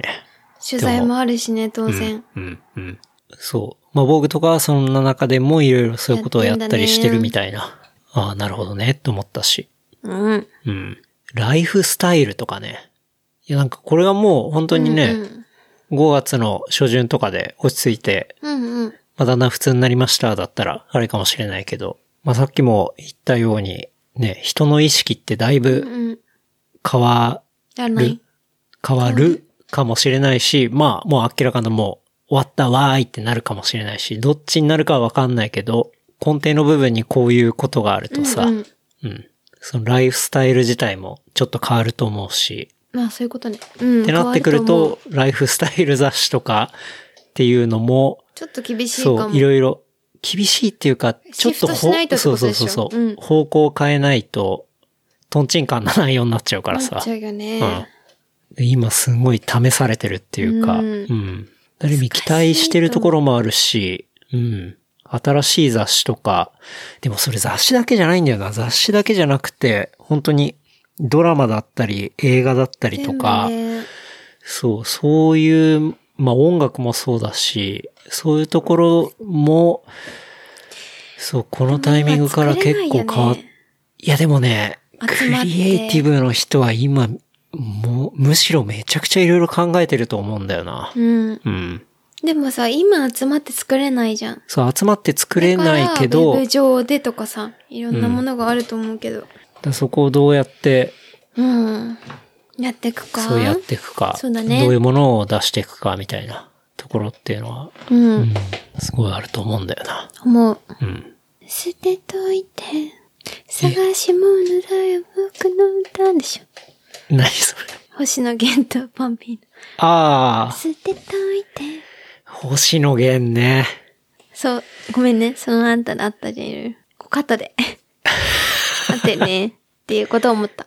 まあ確かにそれも星野源的に時代を感じての、うん。ああいう取り組みだったり。で、それが、批判つった。かわいそう。安倍くんが。あれすごかったな、マジで。私、お母さんからも連絡来たしね。あ、本当に安倍があって。 あいつって来てた。あれすごかったな いや、なんかさ、はい。安倍さんとかさ、うんうん。いろんなアーティストとかがさ、うん。安倍さんっていうさ、うん。そういうアイコンをいろいろアートで使ったりとかさ、はいはい。なんかそれがちょっとシニカルな感じだったり、批判的な感じだったりさ、うん。まあそういう作品とか作ったりするけど、本家がああいう感じだと、もう超えられ、あれのインパクト超えられないよねっていうさ、なんか、だって星野源はもともとそういうポップなアーティストなわけじゃない、きっと。うん。で、それで作ってて乗られてもって感じでしょ、うん、まあまあ、だから、まさかそこが乗ってくるとはっていう、ね、思ってないよね。ことだったと思うけど。思ってない39歳、40歳ぐらい。でもその後の KW 社員えのなんかわツかんイないートがめっちゃ面白かったんだよな。え、い何やなんか、ちゃんと主張しないから、こういう風にやられるんだみたいなえ、話をして星野てくん。がそうそう。かわいそうじゃないあの、ちゃんと、KW 社員はほら、ラッパーでありそうさ、だねヒップホップアーティストだから、ちゃんとそういうことは言葉でもう自分でダイレクトに言わなきゃダメなんだと。要は、言わないからこういうふうになことをされるんだと。それが、ポップアーティストの限界だみたいなことなんか言ってて、ひどくないマジか。おーっと思ったけどね。 いやなんか、KW 社員角度で言うと、まあそうなんだろうなってのも当然わかるし、うん。でも別にあーさそう、いう視点なんだと思って。うん。なんか星野源、わかんないけど、その人別に見た、あんまり関わったこともないから、うん関わることもないけど、見たこともないけど、うん。別に普通にラフに発信してさ、安倍が乗っかってきた、安倍くんが、の、安倍 さんが乗っかってきたわけじゃん。で、そんなこと他他人、いろんな人に言われてももうし、どうしようもないよね。いや、そう、じゃめあ、っちゃく星ちゃ野かわい源そうじゃねは全く悪くない よ。あの、全塩く顔悪のくかなっいけどこいい人でしょそうそうそうそう。悪くないんだけど、なんかそれに対して同じ、まあ、大きいくくりで言ったらアーティストだけど、でも要はアーティストでも分野がそうヒップホップ違うじゃんラップの別ジャンポルップにか言わられ言たうくねえと思っと、てるよ。俺は、 ジャンルから言うポップだっとて、あ、そういう感じになるんだっていうのを見て、俺はポップだよ。うん。いヒップじゃない。ポッ プだ。って思ってるよ、星野くんは。やね、っていうのも。いや、だから本当にこういう状況になるとすごいなと思って。本当に発。信が難しいよね。っていうね。そんな話もありましたけど。いやもう本当にね、激動の1ヶ月です。うん。うん。これが1ヶ月で終わるのか、どうなのかっていうのは全くわからないですし。 6月まで続くとも。うんだって、自粛してない人がいっぱいいるんだもん。うん。だし、罰則がない限りは無理だよね。そう、友ね。達のタイの人とかは、うん。タイ自体がもう10時以降の外出を罰則するみたいな話とか、うんうんお酒も禁、もう NG みたいなことがあって。そうだね。あのタイで、バンコクでお酒の販売が禁止されてるって俺もう信じらんなかったもでもそれで、その、すごい仲いい友達とかがうん、タイに戻ってきてよかったみたい。最近まで日本にいたけど、ギリギリでタイに行って、なんかもう、日本はみたいな。タイに行ってよかった今、みたいな感じだった。ん。うん。感覚がね。だから、まあそうかーって感じね。まあ、ちょっとどうなるか正直もう誰にも今わかるわからない感じなんですけわけわかど、めでも正直まあできることはもう家にいることだけっていうか、もう接ス触テイをホ、ーム、ステイ東京、 小池さん倍。ですよね。うん、それはもう、っていう感じだから、何も言えまあないけどそれしかないかなって思うけど。なったら怖いしね。まあ結構、まあようやくこれぐらいの時期になってきてさ、うんあの。ブログとか。そう。一度かかったことがある人のブログとか、うんどういう症状だったとかっていうのが割と出てきたよね。うんうん。確かに。まあ、それの読むと、なおさらかかりたくねえなって思うんだけどね。辛そうで。本当に。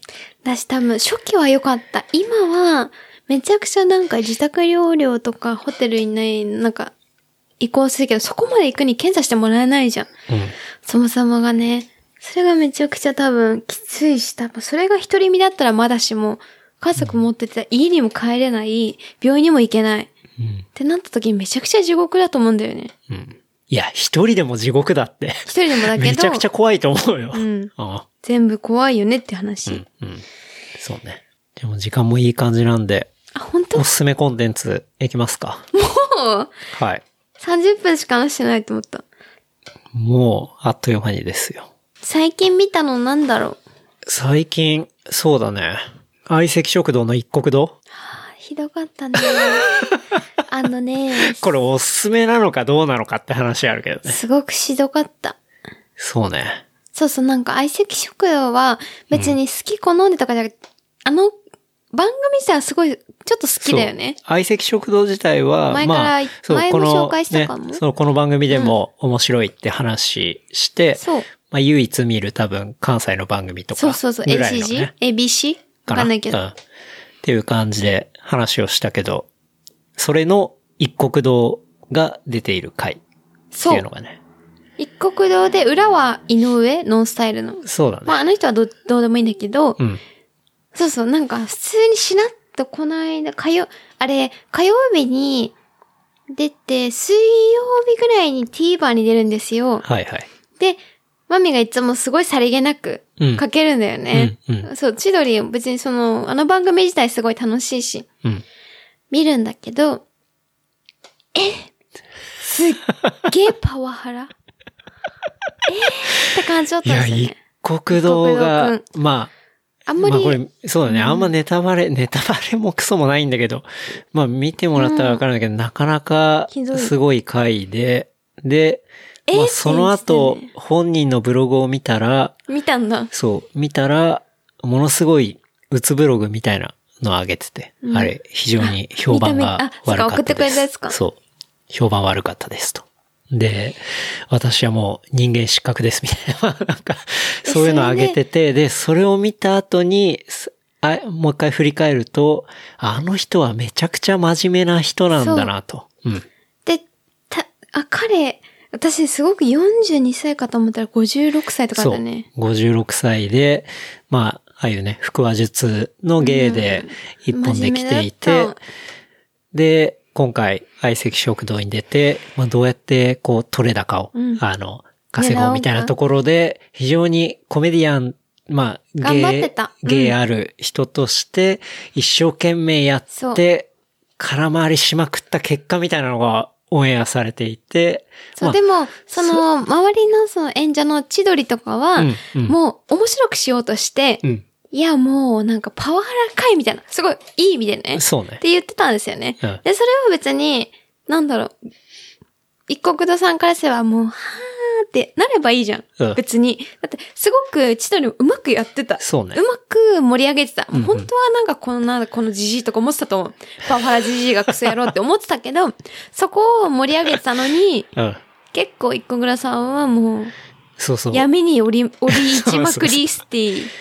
激落ちしてるっていうね。まあなんかそういう、こう、放送後の、うん。そのブログ含めて結構ね、なかなか、こう、傑作っていうか、まあ、改作っていうか、そう見たけど、すっげえもう、そう奇妙な回メなンんヘで、ラ ね。もう、中学生のメンヘラブログだった よね。ひどかったよね。なんでね、ちょっと僕そはの、もう、まあ、ブログを見る前に、まあ一旦、あの、相席食堂、まあ二十何分か、見てもらって、その後ブログを見るでと、もあれ、こういうより、 TVer もう終わっちゃうよ、多分。あ、本当に月曜、あの、一週間だから、あ、そっか火。曜だから、一月曜はまだ間に合う かも。間に合うかも。押してねえわって 感じね。なんで、そうね。あれはちょっとなかなか面白かったな。ひどかったよねいや、ひどい、ひどいんだけど、そう、いろいろ総合的に見ると面白いよあ本。当あれ、やっぱり。うん。って思ったね。あとは、高架機動隊この間見たね。そうね。今、広角機動隊 SAC2045 っ1045ていうのが、ネットフリックス Netflix ねの、うんそれ言ったらオリジナルシリーズでやっていて、マミがうるさいよ。これはまあ、広角機動隊 SAC シリーズの神山健二うん。と、神山さん、アね。ップルシード荒シ牧リーさんズの、アップルシード見てたうん荒牧真二が、えー共同監督としてタッグを組んで、えー、広角機動隊 SSC シリーズのオリジナルキャストでやってるものですと。で、まあ、ネットフリックス限定でっていう感じ。で、アニメっていうよりは 3DCG なんだそうよだねね。う。ん。 23? 見てたそう。4月の23かな、うん。に出て。うん。うん。まあ、全12エピそうソーだド。ね。うん。で、これまだ続くという感そじうだね。。 2に行くね。うん。って感じ。どうでしたいや、マミーは、すごくうるさいから、まあ、高マ学ミにはね、対して広は角す機ごく動めちゃ隊くとちかゃ、もそこら辺のアニメは、うるせえ酒から造が深いんで。うん。なんももう言わないけど。でも言うと、あれはもう、高キロだ18の時に見て、もう今から13年前か。はいはい。見て、それが最初、おしいさん、おしい監督うんの、えっとゴースト・イン・ザ・セルか。はい。から見て、初めてね。で、そっから面白いなって、そうサイバーパンクとか未来、近未来に、めちゃくちゃ面白いっていうワードを持って、イノセンスがめちゃくちゃヒットしたんですよ、私の中で。はい。で、そこで、これはすごいと思っていたことで、古賀機動隊のシリーズ全部1から3とか見て、で、アライズになった時に、うん元子がめちゃくちゃ可愛いフォントになったんですよ、顔が。はあ、はアライズは私すごいもう気嫌いで見なくて、あ、あファンとして。あはい。で、そっから今時を経て、今回の2045のやつうん。を見て 3D の。うん。めちゃくちゃ気持ち悪いって思った。あの、そう、それ調査デのザイン顔。がってことねそうデザインの顔が、うん。バトはいい。うん。トグサと、元子の顔がもう可愛すぎてちょっと嫌だったんですよね。うん。そう。なるだほどけど、まあ、物語としては、うん最初は、もうめちゃくちゃちょっとわかりにくい。で、後々、最初はさ、正直もうアクションばっかうんで、そうだねこれ、内容が、ストーリーがどこそうだねでわか出りにくいてくるんだろうなっていう、うんわかりにくいっていうか、出ない最初ねの1回2回とかろストーリーろくぐらないくねねみたいな。 5ぐらいまでね。ああえ、だけど、そうなんだよね。でもまあ、その、エエピーソード7ぐらいから、うんうんだんだんやっぱ物語進んでって、ああ、面白いなって俺は思ったけどね。え、思ったけど、ストーリーはそう良くなだっねてったし、あ、2も見たいなって思ったけど。思ったけど、めちゃくちゃエンタメなんだよね。マミが思ったのは、うん。なんか今までの高校系だったら別に万人受けはしたくなかったのよ。うんうん。なんか、すげえ難しいコンテンツとかはいワードとはいかは挟むの。はい。おしいさんの時とわか、るわるえ、哲学的な、じゃあ何を調べればいいのってめちゃくちゃね、その後にうん。うん。調べたりとかしたんだけど、今回は結構もう、なんだろう、わかりやすく、うんネットフリックスのみんなに伝えるみたいな感じだと思っちゃったんだよね。はいはいはい。あはーってなったのし、とにかく、少佐が可愛くて嫌だ った。デザインの部分とその、ある種のポップさみたいなところがちょっと、気に食わない。っていうこかとっね。た。あー私は。俺はまいいあ、割と、いいっていうか、まあ普通に見れるなとは思ったけど、でも、最初はやっぱその 3D 違和感あったけどね。いや、トグサがめちゃくちゃ違うのよ。ト当グ初、サは確かに違うイね。ケメンだし、ちょっと顔もおかしいんで、超す、草薙少の佐は男確かのに調査はめちゃくちゃ顔が違くって、マミは当初の、もうなんかゴーストインジョシルとかイノセンスの調査の顔とか、宿さがめちゃくちゃ好きで、もう当時真似して たし、あの髪型、シュインってこう前に行くショートカットとか、うん。レザーのシュッとした感じとかすげえ真似してたからショックだったなーって感じがある。なるほどね。はい。まあでも、そうね、中盤ぐらいからは、まあストーリーで言ったら、うん、まあ、ある意味分かりやすくはなってるかもしれないけいやど、めちゃくちゃわかりやすいんだよね。うん。広角機動体感っていうか、が出てたかも。うん。はちょっと出てきたかなとは思ったけどね。まあでも、うん。後半になった方が、俺はもう次々っつって見ちゃったね。うんそうだねんうん前半俺、3エピソード目ぐらいまで、これ大丈夫かって思ったからね、本当に。うん。いや、であもの、マミは、ピクリともせず真顔で見てた。 これいつどうなんのかなとそ思っうて。だね。うんいや、なんか昔からの小垣豆腐隊のを見てきたファンいとやでしても、は、そう、それはあると思うも結な。構、毛嫌いだったね。うんうん毛嫌いだし、アライズも見てなかったし、マミは。あなんか12年前とかだけど、もうなんか、おしいさんと神山さんの回がめちゃくちゃ良かったので、あうん。今は、でも今も神山さんがやってるじゃん。その 3D のやつは。だけども、うーん、なんかめちゃくちゃ最近の現代にフィットしたなとか、うん。なんか、なんか当時はすごい近未来とかサイバーパンクがめちゃくちゃ良かったんだよね。で、今、映像とかでああいうなんか、サイバーパンクな感じが出るじゃん。新宿の、はいはい。ええ今はもうって感じ。今出すみ たいな。昔は良かった。出すのはすごい未来的で良かったけど、はいはい今出してももうしょうがないのに、うん今出してまた、いろんなものをなんかコンテンツで出すじゃん、そういうこと。うん。もうそれが定番みたいなのやめてくれないじゃない思っちゃうの。ああ、じゃあ、ある意味そこはもうアップデートして欲しかったっていうのもあるって私こともね。、それがさ、近づいてるじゃん、もう現代に。うん、うん、昔はそれが未来で楽しかったの。うん。それが、なんか、変わっていくのに違うみたいなのがちょっと嫌なんだよね。うん。だから今回の今回キラって私的には、めちゃくちゃわかりやすくてエンタメなうん。ものだなってすごい嫌だった。はあ、はあ。なるほ最終的に見て。なるほどでも、すごいわかりやすくて、コアキルタが復活して嬉しいけど、うんっていうのはすごいあったね。なるほどねだって、おしいさんとかはさ、めちゃくちゃ哲学的な文章を交えてきて、もうそれでめちゃくちゃ好きって思ったから、ど。うん。って感じは、はい、すいまある種の分かりにくさみたいなものはないね。ない。なんかのが良くない。そうね。これどういう意味なんだろうとか。で、それで調べるのが小脇良太なのよ。はいはい。めちゃくちゃだ誰の小説の文章だったみたいな。うん。そう、ニューロマンスなんだかんとか、なんか、ウィリアム・ギルソンとか、調べなのよ、昔は。はいはい。で、それで調べてめちゃくちゃ、あ、こうだったっていうのが楽しかった、答え合わせが。はいはい。そういうのがないのがつまんねえなと思った。ぶっち ゃけ。なるほど。うん。まあ、それは、なるほどね。うん。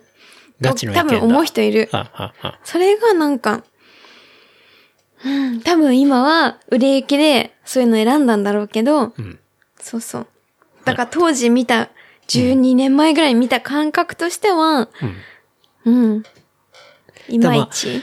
あれじゃないでも、ネットフリックスってやっぱ見る人多いしさ、それで触れて、あ、なんそうかねちょっと面白いだかならっそてこ思でったら、シフトするってことでしょね。そこからそれ狙ってるとオ思リジう。ナルの方を見たりしたら、わ、すげえ面白いとか、なるかないう風になる人が増えたらいいよね。いいと思う。うん。そうね。それはすげえ思う。うん。うるせえ女からしたら。俺もだって、その、広角機動隊のスタンドアローンコンプレックスの荒牧うん。 課。長、課長うん、課長。だよね。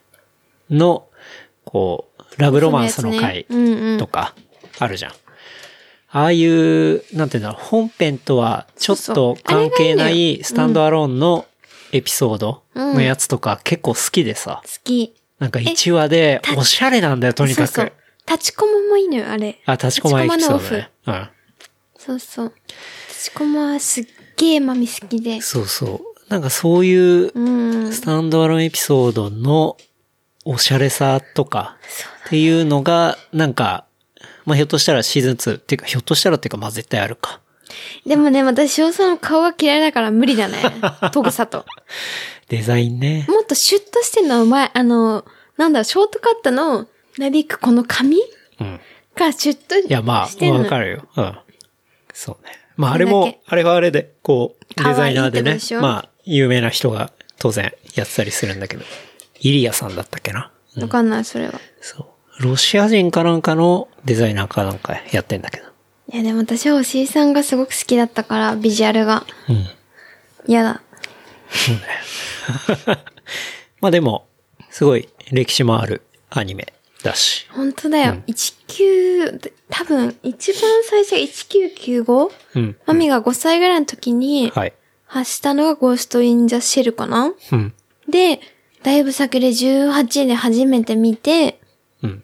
それが多分、アキラだったのよ一番最初、大友さんの。はいはい。アキラの、なんか、ネオ東京とかサイバーバンクを見て、めちゃくちゃ面白いこの世界観っていう、まあ、いっか、そういうのうは。んので、うん。そっから高校機動隊につながっ、大友克義から、押井守につながって、めちゃくちゃその、世界観を調べた結果がそれだったね。うんうん。なるほど。そうそう。まあ、どうでもいいんですけど。まあでカッもトで、まあそういうところから、まあ今、ね、ネットフリックスにつながってってところがあるから、こう長い期間かけてシリーズになってるものだから、まあこれきっかけに戻、さっきも言ったけど戻るのもありだし、まあ見てみる価値はあるんじゃないかなと思うしね。戻った方がいい。うん。というわけねで、おすすめなのかどうなのかよくわかんないけど、まあでもおすすめかな。え、おすすめだけど、個人的には、あだからゲートウェイとして。昔の、そう。うん。であれ入り見て口ほとししいて。ですう。んでも入り口としても、どうなんだろう前のやつ見てないと設定とか意味不明なんじゃないかなと思うんだけどな、最初の方。意味不明だけど、見やすいわ。あだから、もう一回見るなら、もう、ぎシーズンのアニメみたいな、し、あの、シロさんの神山さんのも、ワン、シーズン1見た方がいい。あ。うん。劇場版挟まない方がいい。おしいさんのやつは結構独特だし、でも最初見るんだったら、スタンドアローンコンプレックスとかがいいんじゃないいいシーズン1からね。そうだよね。うん。で、いいんじゃないって思う。だよね。あと、なんだろう、最近見たの。最近。俺でもまあ、前のエピソードでも話したけど、ベターコールソウルは、まあーあ、ねシーズン5が、まあ、どうほんとこの間終わって、今週か。いい感じいやー、本当に、すごいシリーズだなって思った見てね。ない、まみちゃんは。なんで、うん、おすすめだけど、ブレイキングバットを見てなかったら、うん意ち味ょないっよとね意味、意味がないっていうか、つまんない見れないものだし、うん。で、ケがバッと見たけど、ベターコールソウルまではちょっとめんどくせえって感じよ、マミは。そうね、まあ、正直シーズン3ぐらいまではめんどくせえなっていう感じだと思う。すげえ淡々としてたじゃん。そう、4、5あたりからうん、こう、ガンガン来る感じ。で、まあ、それはいい。そう、ドラマシリーズだけど、本当に映画レベルのシネマティックな表現で、こう、毎エピソード進んでいくっていうのが、非常にクオリティも高良く、面白くでも今更は無理ってだいわう。ね、うん。ところがあったから。うん。まあでも、あれもシーズン6で、えー、ファイナル。っていうことでなもね、あれ結構めちゃくちゃめんどいよ、見んの。えあれめちゃくちゃめん、見んのめんどいよ。めんどいってどういうこと えめんどい。めんどくさいってこと。あえ、だってあれを、私も見てたけど、あの、なんだろう、ブレイキングバットも見て、あうん。ベターコールソウルも見た。そっから結構ね、スローなのよ。そうだよ。めちゃくちゃね、そう。めんめどちゃくくちさいゃスローだったからね。そう。めんどいってこと。うん。めんどいって方言なのかないや、わかるけど、その、面倒くさいのレベル中身が何なんだろうなあ、ってそう思ったねわけ。それがめんどかったの。まあそうね。それそうは。ね。めんでどくない。本当に、この間、クライアントとも会議してた時に、リモートで会議してた時に、まあ、やっぱ最後の方雑談になるじゃない。うん。で、最近のトピッおクス。すすめのうんネットフリックスあるみたいな話になって、その時に、ベターコールソウル面白いっつったら、わかるっつって、そっか、面白い一よ盛り上がね。りしたけどね。うん。マミは一盛り上がりしたのは、子供の時には、はまってたものうんそれでマミが、ジャンプのさ、後ろの景品み、なんか、読者コーナーみたいなのあったじゃん。はいはい。あれに、毎日投稿、毎週投稿してたの、お兄ちゃんと。へえ。覚えてる投稿そんなんあったっけなんかさジャンプと。かにさ、一番後ろにお題があって、うんこれを投稿みたいな。へーなんか例えば、4コマのこういう感じのシチュエーションでこれをこうしたらいいみたいな。はいはい。投稿があるので、それマジで考えてて、それがすごい大好きで。うん。ジャンプと、ジャンプはダメだったんだよね。で、リボンも、リボンって少女漫画ね。はいはいの、なんか、メダカの学校ってわかるメダカのせん、わかんないか。わかんない。でわかる人いるかなメダカの学校で女性のリボンの雑誌のすごいマイナーなすごいメジャーなやつ。ほで、新キャラクターを募集しようとね、マミが投稿したの。う。うん。それで、同賞当たって、もうめちゃくちゃひ嬉しくて、っほう。ていうのがあったってだけなんだけど。あ、それを、その雑談タイミングで会社の人とそう話話ししたてっててことね。で、以上なんだけど、そうそうんいいね。う。なんか、楽しそ楽しかった。はい。う。おすすめコンテンツはじゃあそんな感じですかね。あとはえー告知。告知はない。告知は、そうだ。おすすめコンテンツは伯ある。爵と春菜さんと、あの、話したエピソードの中で、まあ5月5日に浅草橋から上尾無理に、そう、走るイベントみたいな話をしましたが、まあこれちょっと無理なので、うん。知らない。っていうところですね。まあ、ただ、まあ、5月の5日で、僕は個人的に30キロぐらい走ろうかなとか、そう、個人的にちょっと、それぐらい、30キロぐらい走ろうかななんて思ってますけどね。はい。あとは、そろそろ、あの、走る練習、カルトキャップまたやんのの、そう。いや、これ結構本当に問い合わせ受けてて、え、どうしてい どうしてだろうね。失礼 かな失礼なんすかねだあっての、嬉しいことにね。嬉しいね、じゃあ。そう。っていうことなんで、それがやっぱこのタイミングなんで、かなり時間はかかったんですけど、おそらく、5月の7日ぐらいには届くので。ゴールデンウィーク明けねそう、ゴールデンウィーク明けに届くんで、5月の11の月曜とかに、おそらく出せると思ってますというとこですかね。なので、まあ、またこれ、ツイッターだったり、インスタグラムとか、で、キャップの件告知させてもらうので、うん。うんあの、まあ、そろそろキャップ下手ってきたなとか、なんか、まあ、運動不足だし、ちょっと軽くジョギングでもするかなみたいな人は人買ういたら、あの、ぜひゲットしてもらえたらっていうのは思いますけどね。まあその時にはいろいろね、まあ周りも考えて大人なんでっていうことですかね。うん。というところかな。まあそれと同時にノースリーブとかも出せたらいいかな。あ、そう、もうだいぶ暖かくなってくると思うし。いいね。ノースリーブも結構ね、面白いデザインになってるんで。え、そううん。あの、ほら、スウェットでやった時のやつがリフレクターで入っていあ、て、そうね。で、裾に、そうとか失礼 だね。ごめんなさいね。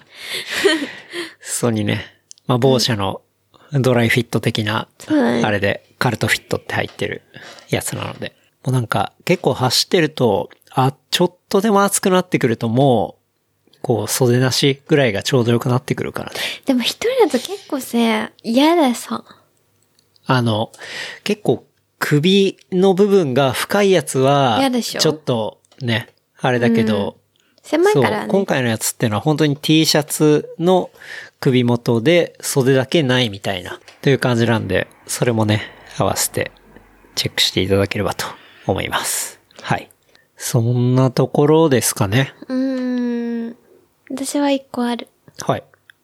広告機動隊を見る人は、うん。まずは、えっと、ゴースト・イン・ザ・シェリオの劇場版を見てから、イノセンスを見てほしい。大石ま守の、はい。あの、すべてを見てから、全部見て、上で、一回ネットフリックスを見てほしい。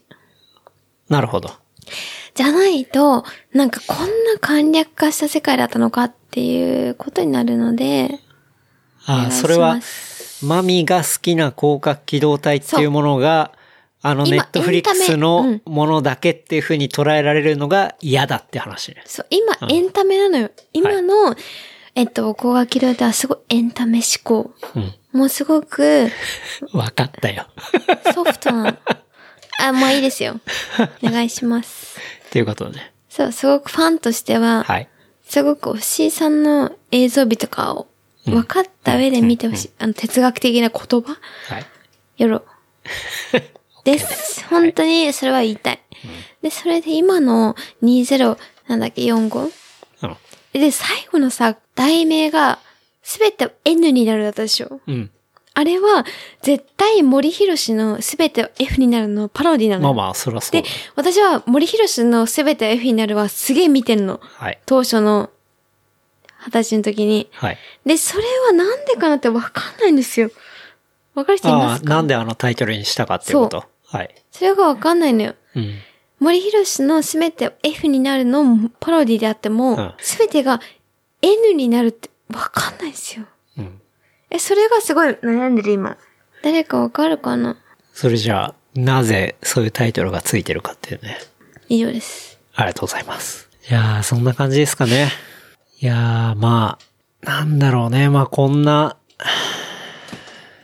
時代、時代っていうか、まあ、こういう時期なので、なかなかあれですけど、まあ、辛い、こうしてほしいっていうのは、まあ、しっかり声上げてった方がいいと思うし、考え方もちょっとずつアップデートする必要があるのかなとか、俺自身も感じるし、それに合わせてまあ対応していかなきゃいけないかなとかね、っていうのも思うし、まあ、僕らもなんかね、こう、サポートできるような、手伝えるようなことがあるんであれば、全然気軽に行ってほしいとも思うし、あとはまあこうやって移動できないタイミングだったりするからこそ、まあやっぱりフットに貢献っていうかさ、まあ自分の住んでる周りとか、まあそういうものを、まあサポートするっていうか、まあサポートはローカルっていうか、うんあとは、まあサポートはローカルだし、フレンズだし、ファミリーだしみたいなさ、まあそういうう感じかなって思うしね。はい。ねいう感じかな。うん。うん。はい。というわけで、じゃあ、事務連絡させていただきます。はいえー番組の感想、私フはィードバックは、ハッシュタグ、レプリカント FM、ハッシュタグ、レプリカント FM までいただければと思います。ああとは、とは、番組の内容をまとめた小ノートは、レプリカント .fm で見ることできますので、こちらでも合わせてチェックお願いします。あとは、あれですね、グッズ、その走る練習シリーズとか出すのは、レプリカント FM.shop に、まあ、リリースされたら置きますので、こちらも合わせてよろしくお願いします。はい。という感じですね。まあ、みんな気をつけて。ねえ、うん。極力家にいるのがいいと思います。そうね。わかんでませんけど、それは。いや、でもそうだと思うよ。うん。だってそれしかないんだもん。 できることは。正直。で、もう、見た方、映画とか、見るとか、料理作るぐらいしかもうないので、それで、がんば、楽しむでいいでしょうかうんって感じ。でもさっきも言ったけど、あれだね。ちょっと息が詰まりそうになったら、で、電話誰しかてに、ね。そうそう、電話するとか、話すとか、しましょう。は。はいい。という感じで、それでは、また来週。てててててててるてて。来週は。